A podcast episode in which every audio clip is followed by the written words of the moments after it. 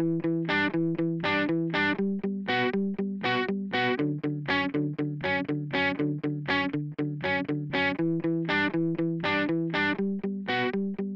and welcome to Medicine the Truth, one of our four weekly podcasts in our Fixing Healthcare podcast series. I'm Jeremy Corr, host of the popular New Books in Medicine podcast and CEO of Executive Podcast Solutions. With me is Dr. Robert Pearl. For 18 years, Robert led the Permanente Medical Group, the nation's largest physician group. He's a contributor at Forbes.com, a best-selling author, and a professor at both the Stanford University School of Medicine and Business. His book, Uncaring How the Culture of Medicine Kills Doctors and Patients, continues to receive industry wide praise. All profits will be donated to Doctors Without Borders. Information on a broad range of medical topics can be found on his website, robertpearlmd.com. Robbie, listeners are enjoying this blend of the latest in medicine combined with ongoing updates on COVID 19. What's the current news in each category? Jeremy, the categories aren't as distinct as they might have been in the past. We are likely to see a recurrence of the triple demic, which may remember from last year struck our nation, although estimates are that it will not be quite as severe this year as it was in 2022. The reason for the optimism is that this year is predicted that the overlap of the three viruses won't be as precise or specific or identical as it had been in 2022. Last year, we saw all three viruses the COVID 19, the flu, and RSV, which is the res- respiratory syncytial virus, peaking all in the latter part of December, beginning of January. This year, COVID 19 is expected to peak a few weeks earlier, at the end of November and the start of December, with the other two peaking in January and February. That will separate the peaks by about four to six weeks and spread out the demand for hospital beds across a much longer time period.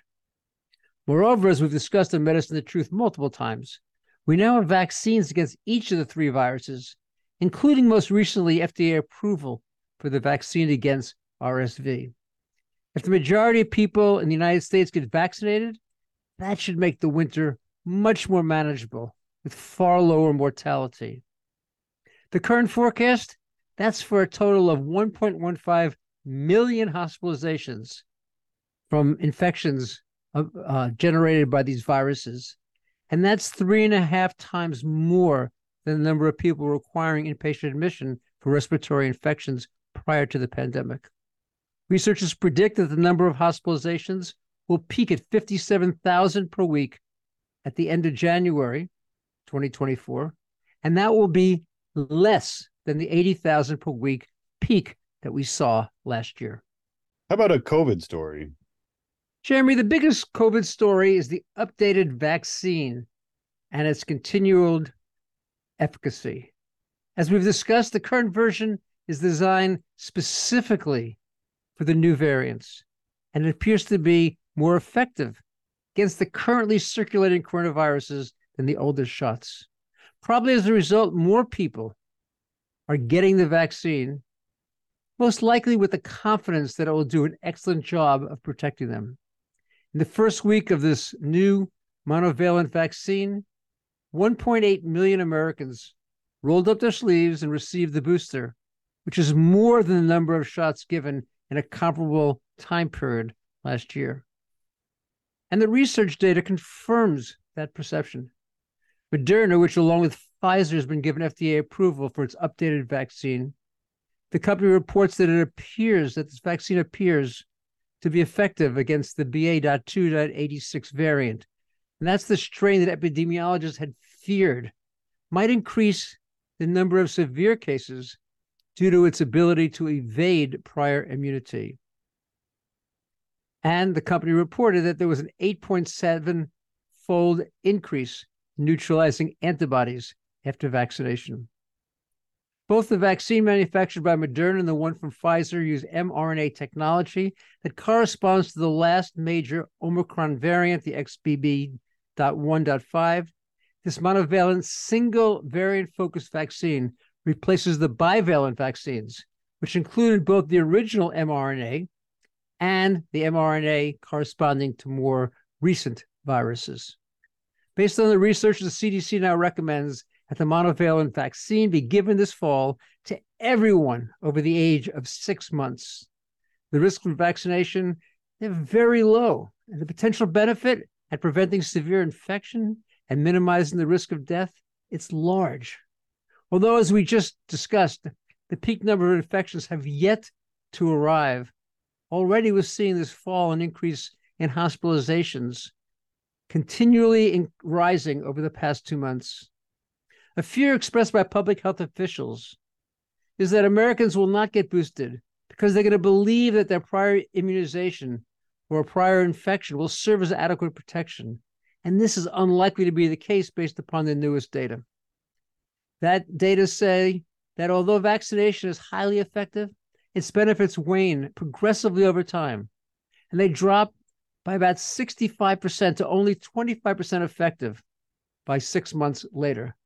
Going forward, it's most likely that the CDC's approach relative to COVID vaccines will be to treat it similar to the flu. That means updating the vaccine once a year in the fall to better match the most risky virus strains that are circulating. Currently, both Moderna and Pfizer are developing a single combined vaccine that protects against both COVID and the flu. Speaking of infections, I heard there is now some type of morning after pill to prevent sexually transmitted diseases. What's the story? Jeremy, as listeners know, there is a so called morning after pill, which protects against pregnancy after unprotected sex. And when it comes to AIDS prevention, there's a different pill that can help people avoid developing AIDS after exposure to the virus during sexual relations. Expanding the concept, the CDC is now recommending a widely used antibiotic called doxycycline and say it, it is effective if given within 72 hours after unprotected sex, particularly in high risk situations. The agency is currently recommending this approach for gay and bisexual men and transgender women who have had an STD in the past and who believe they might have been exposed to a bacterial infection during recent sex. The reason is that almost half of the infections in the nation come from a relatively small number of individuals. Although there wasn't enough evidence of benefit for the CDC to recommend this antibiotic after every unprotected sexual encounter, the guidelines may expand in the future. In 2021, there were 1.6 million cases of chlamydia, more than 700,000 cases of gonorrhea, and nearly 177,000 cases of syphilis in the United States. And together, they cost $1.1 billion in direct medical expenses. And amongst babies, the number born with syphilis has soared. And last year, 3,000 newborns were infected. Each of the diseases are caused by a bacterium. So hitting it early after exposure with an antibiotic is likely to be effective. And this particular antibiotic has been used extensively for other diseases with almost no side effects or complications. In contrast, the incidence of these sexually transmitted diseases is rising, with gonorrhea having doubled in incidence over the past decade. More specifically, research from the CDC shows that this approach reduces the likelihood of developing chlamydia or syphilis by 90% and reducing the risk of developing gonorrhea after exposure by 55%. At the same time, there are critics of this approach. They worry that there will be antibiotic resistance developing after short term use, and that should these bacteria become resistant to the antibiotic, that would cause an even greater health problem than this, the sexually transmitted diseases. What's new in the rest of medicine? Jeremy, the biggest story is the magnitude of the expected increase in healthcare costs for next year. It's now estimated to be 6.5%. This will be the largest such increase in more than a decade, and it aligns with what the federal government projects for the next eight years.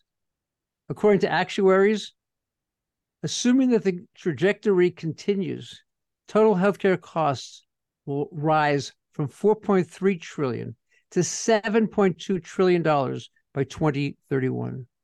The increase is being fueled by a growing percentage of older individuals, a persistent labor shortage, and demand that was generated during the coronavirus pandemic. I don't see that our nation will be able to afford $3 trillion dollars more over such a relatively short time frame. And my fear is that in response, patients will be forced to pay more dollars out of pocket and businesses will shrink their benefits. Ultimately, unless the American healthcare system can improve and unless it can become more efficient, the health of our nation will decline. Already, we've seen medical expenses become the number one cause of bankruptcy in the United States.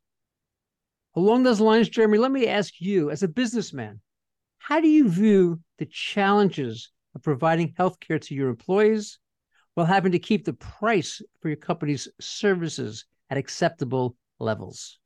Robbie, as a small business owner, this is especially difficult. It is difficult to offer competitive pay and benefits as compared to larger organizations. Offering employer health insurance is extremely expensive.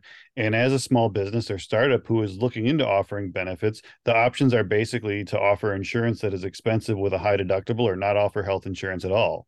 I think the cost of offering benefits to employers is something that prevents a lot of potential entrepreneurs from starting a business or scaling it once they've started it. One of the things I think that is not discussed enough when it comes to the cost of healthcare in America is just how much the cost of providing employee benefits actually prevents potential entrepreneurs from taking that risk of starting and growing a business even if they're able to start a business and grow it, how are they able to offer uh, competitive prices for their goods and services when much larger offer organizations can offer them for cheaper, partially due to these costs? And if they can't offer competitive benefits and wages, how can they attract the best talent needed for them to grow and thrive as a small business?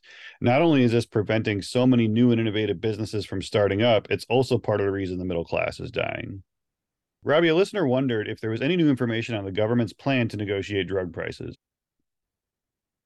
Jeremy, this topic is likely to be newsworthy on a nearly continuous basis for the next two years at least. But so far, those pushing greater affordability, they seem to have the upper hand for the first time in over two decades. It would appear that there is now a major commitment from elected officials to make pharmaceutical drug prices affordable. To this end, in an unexpected development, the Department of Health and Human Services has negotiated a deal with the company that manufactures the antiviral monoclonal antibody called Regeneron. That deal will require that the US list price be no higher than in other high income peer nations. And in return for agreeing to this pricing, the company will receive research funding to develop a new variant proof antibody treatment capable of preventing or treating COVID. Specific to the 10 drugs which congressional legislation has made negotiable starting in 2026, the Department of Justice once again pointed out that it already has the ability to negotiate hospital and physician prices. So it asks, what's different about having the same ability when it comes to medications? Most legal scholars that I've read think that the argument is strong, although, as both you and I know, the political nature of the judiciary process today often deviates from logic. Robbie, along those lines, what about the legislation itself and the lawsuit filed against it? Jeremy, there were two big events that recently happened. The first was that a federal judge, one who was a Trump appointee, denied the request by the Chamber of Commerce to delay negotiations over price until the legal challenges were concluded. Delaying would set the government's ability to negotiate back significantly as appeals arguing against the constitutionality of the Inflation Reduction Act are likely to reach the Supreme Court. In the ruling, the judge supported the argument that there was no constitutional requirement for companies to engage in business with the federal government. As such, any drug company that did not want to participate, it could choose not to do so. In the decision, the judge wrote, quote, participation in Medicare, no matter how vital it may be to a business's model, is a completely voluntary choice. Of course, listeners should remember that there are multiple other lawsuits pending, and a ruling in favor of the drug companies in any one of them could halt the process, which did begin last week. And to that point, all 10 drug companies have already committed to engaging in negotiations with the government, and each has submitted data on its drugs, which is the first step in the government's new approach to being able to rein in the cost and make the expenses in the United States for pharmaceuticals somewhat equivalent to what exists in other equally wealthy peer nations. During the pandemic, people could obtain COVID 19 testing kits at no cost from the federal government.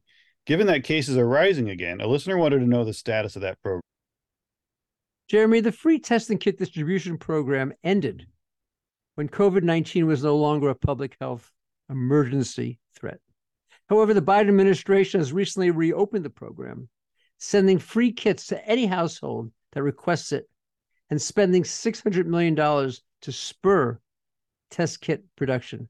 As we mentioned earlier, COVID hospitalizations are rising, with the number of patients being hospitalized now above 20,000 nationwide. For listeners who are interested, they can order four free tests for their household through covidtests.gov. The current thinking is that this quantity should suffice until the end of the year when another decision will be made about offering additional home testing kits. In total, the government expects to provide Americans with 200 million tests. Jeremy, how likely do you think patients will be when it comes to completing home testing? I've heard people say, if I feel very sick, I stay home, whether it's COVID or not. And if I don't feel that sick, I just go to work. I don't want to be tested. Robbie, I hear this a lot too. I know some people who will take an at home test as soon as they have a sniffle. I think most people at this point, though, if they feel sick, they just stay home until they feel better and treat it as if they have any other contagious disease. They feel like it doesn't matter if they have COVID or the flu or a bad cold. They'll stay at home, rest, stay hydrated, and uh, go to the doctor if the disease lasts a long time or get worse or gets worse. I feel like the longer COVID is around and the more it just a disease we get from time to time, like the flu or common cold, people will do uh, at home tests for it less and less. Robbie, a listener wrote to us about a patient we discussed in our last episode who, after death, had a pig kidney transplanted with a very encouraging result. She asked whether the same type of procedure has been done for heart transplantation. Jeremy, research is progressing in this area. A team from the University of Maryland recently transplanted a genetically engineered pig heart into a patient with encouraging results. The organ pumped blood and kept the patient alive without any additional mechanical assistance for 61 days. The previous patient who received the pig heart lived for only 40 days and then died from complications. With each patient modification, genes that contribute to rejection are eliminated, and increasingly viral contaminants that can spread infection to an immunocompromised patient are being avoided. For patients like this one who isn't eligible for a standard transplant due to vascular and bleeding difficulties, a xenograft transplant, meaning one from another species, is a potential lifesaver. The next step will be for researchers to demonstrate that they can transplant a pig's heart into a baboon and prevent rejection or other life threatening complications for a full year. And once they can do that, it's expected that they will get approval for a more formal human clinical trial, potentially leading to expanded clinical use. Several listeners wanted to know whether they should get their COVID and flu vaccines at the same time. The current recommendations include the option to receive both the flu and the new and the new COVID shot at the same time. According to the CDC, receiving the two vaccines at the same visit is safe. Several health experts have pointed out that giving more than one vaccine is typical for kids, and complications are very rare. According to a study from Israel, the risk of any problem, including simply pain at the injection site, rises by only 0.2% when both vaccines are given at the same day. And follow up two months later demonstrate that none of the people who received the two shots had developed COVID 19. The main argument against getting two vaccines at the same time this year is the relative timing of the virus seasons, as we discussed. With COVID coming almost two months before the peak of the flu, maximizing protection would mean getting the COVID vaccine in October or November and the flu in December or January. But getting both early is far better than receiving one and then not returning for the second. Along those lines, there's a new study from the CDC that among adults over the age of 60 who become infected, the severity of illness and the chances of dying are greater as a result of RSV infection than from COVID. It's hard to think about having to see a healthcare professional on three different occasions so that a patient can get first COVID, then flu, then RSV, combining these in some way, specifically by putting together the COVID shot with the flu shot and then returning for the RSV shot, may prove to be the most efficacious and successful approach to minimizing hospitalizations and prolonging and preserving life. Robbie, I heard that two researchers who developed the mRNA technology for vaccination were recently awarded with the Nobel Prize for Medicine. What can you tell listeners about them? Jeremy, the Nobel Prize in Medicine was given to two scientists, Katalin Karikó and Drew Weissman. Together, they laid the foundation for the current mRNA vaccines. Is a researcher who could see the potential of this technology, and she worked tirelessly for 25 years to overcome the difficulties of making the vaccine biocompatible in humans. Along the way, she met scorn people didn't think that fragile pieces of genetic material would ever have positive applications. Weissman is an immunologist.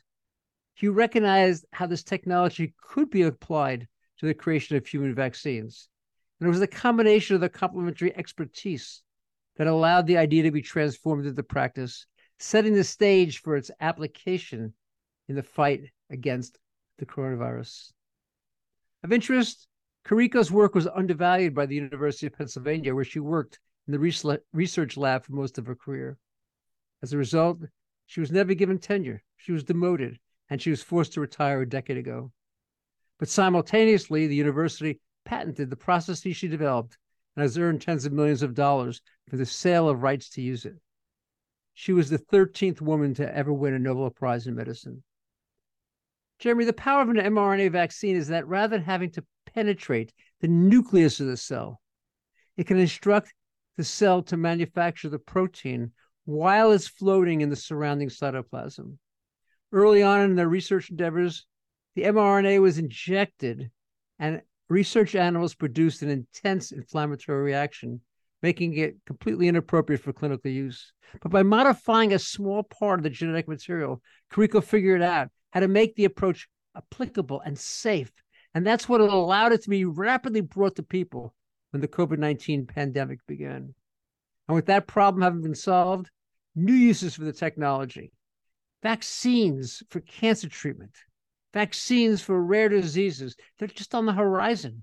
And a major opportunity for the technology, according to Weissman, is to treat sickle cell disease.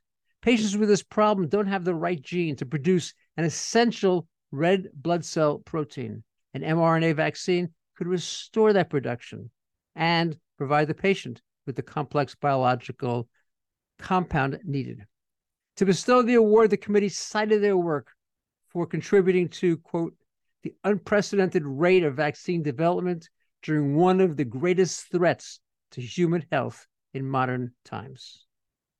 Robbie, you've written before about how difficult it can be for medical researchers to get recognition for innovative solutions. Why is that? Jeremy, I think you're referencing a different set of Nobel Prize winners in medicine. In this case, it was two physicians from Australia, Barry Marshall and Robin Warren.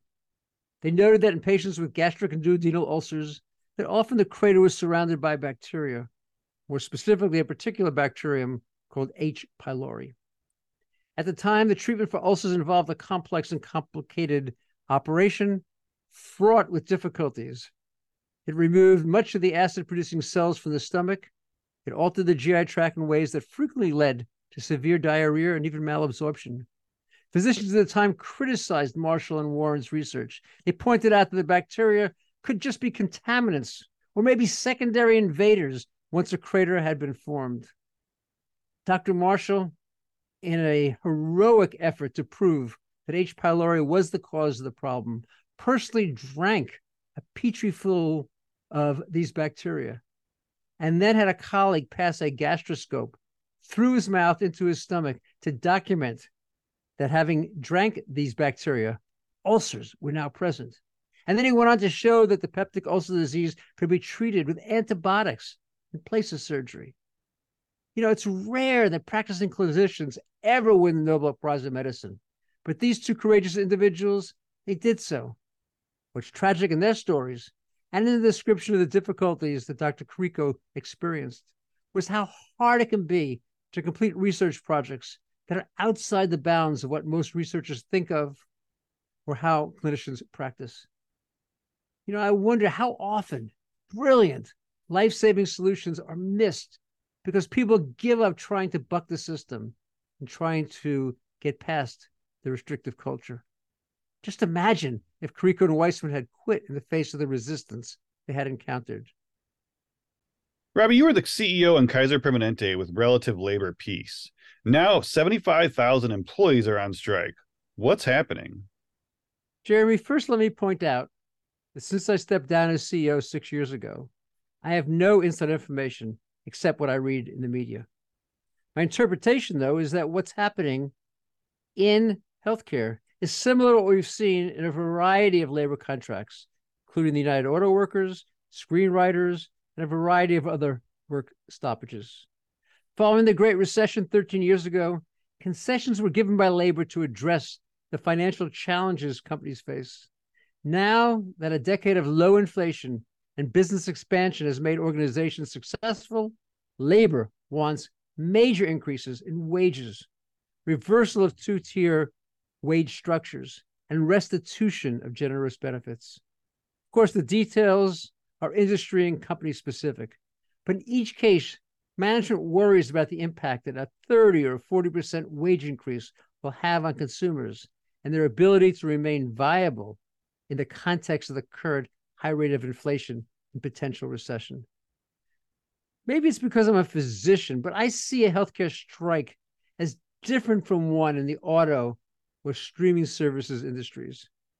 You can decide not to buy an American car if the prices soar, and you can cancel your Netflix subscription, but you can't avoid getting medical care when you're sick. As a nation, we're experiencing major economic challenges with a doubling of our national debt last year and growing unaffordability of medical care for half of the nation. The solution, I believe, is to find ways to increase productivity through greater efficiency and increased flexibility. Traditionally, though, unions have opposed these efforts. And when it comes to strikes, there's a vociferous rhetoric from both sides. I would hope that when it comes to this work stoppage, innovative solutions that benefit patients can be championed by both labor and management. I worry that in the current economic environment, unless they work collaboratively, that won't happen. Robbie, any final thoughts? Jeremy, on recent episodes, we've talked about how the retail giants, Amazon, CVS, Walmart, they're entering into healthcare and they are poised to take it over, displacing the current incumbents. Many doctors with whom I've spoken, they are in denial about the role that these companies can play. I thought of this last week when Costco joined the group of new entrants. The company announced that for $29, Costco members could get a primary care telehealth visit with no wait time. An equivalent visit in most communities would run in the hundreds of dollars. Costco will be offering mental health visits, which I assume would last 50 minutes and will cost $79. What many people don't realize is the overwhelming majority of individuals in high deductible health plans rarely use their insurance to pay the bills. Instead, they pay out of pocket for all of their medical care. The Costco option now provides an alternative for these individuals and their families, an alternative that's far less expensive than seeing a doctor in an office and much easier to access. A few weeks ago, I was talking with the head of a prominent academic healthcare system. He acknowledged that the service provided by his organization was terrible, but he quickly added patients are happy to wait for care. I predict that as the retail giants play a bigger and bigger role in, in medicine, he and his institution are in for a rude awakening. Of course, it's possible that there'll be a few people for whom superior medical quality, at least what they believe to be superior medical quality, will be worth the inconvenience and the cost. But I predict that for a growing number of individuals, they will be looking for inexpensive, convenient alternatives. And companies whose business model focuses on delighting the customer are likely to displace many of the traditional winners. I'd like to believe that the challenges faced by both the providers and the recipients of medical care today, it's transitory and it will abate in the future. But instead, I think that these inefficiencies are embedded into the system and embedded inside the economics of healthcare today. And if nothing is done, rather than abating, I think these difficulties will become greater and greater. As a reminder to listeners, this episode is available on our website, fixinghealthcarepodcast.com, and on all podcast apps, including Apple Podcasts and Spotify. If you like the show, please rate it five stars and leave a review. To submit a question or comment to the hosts, please visit the contact page on our website or send us a message on LinkedIn, Twitter, or Facebook. Thank you for listening to Fixing Healthcare and have a great day.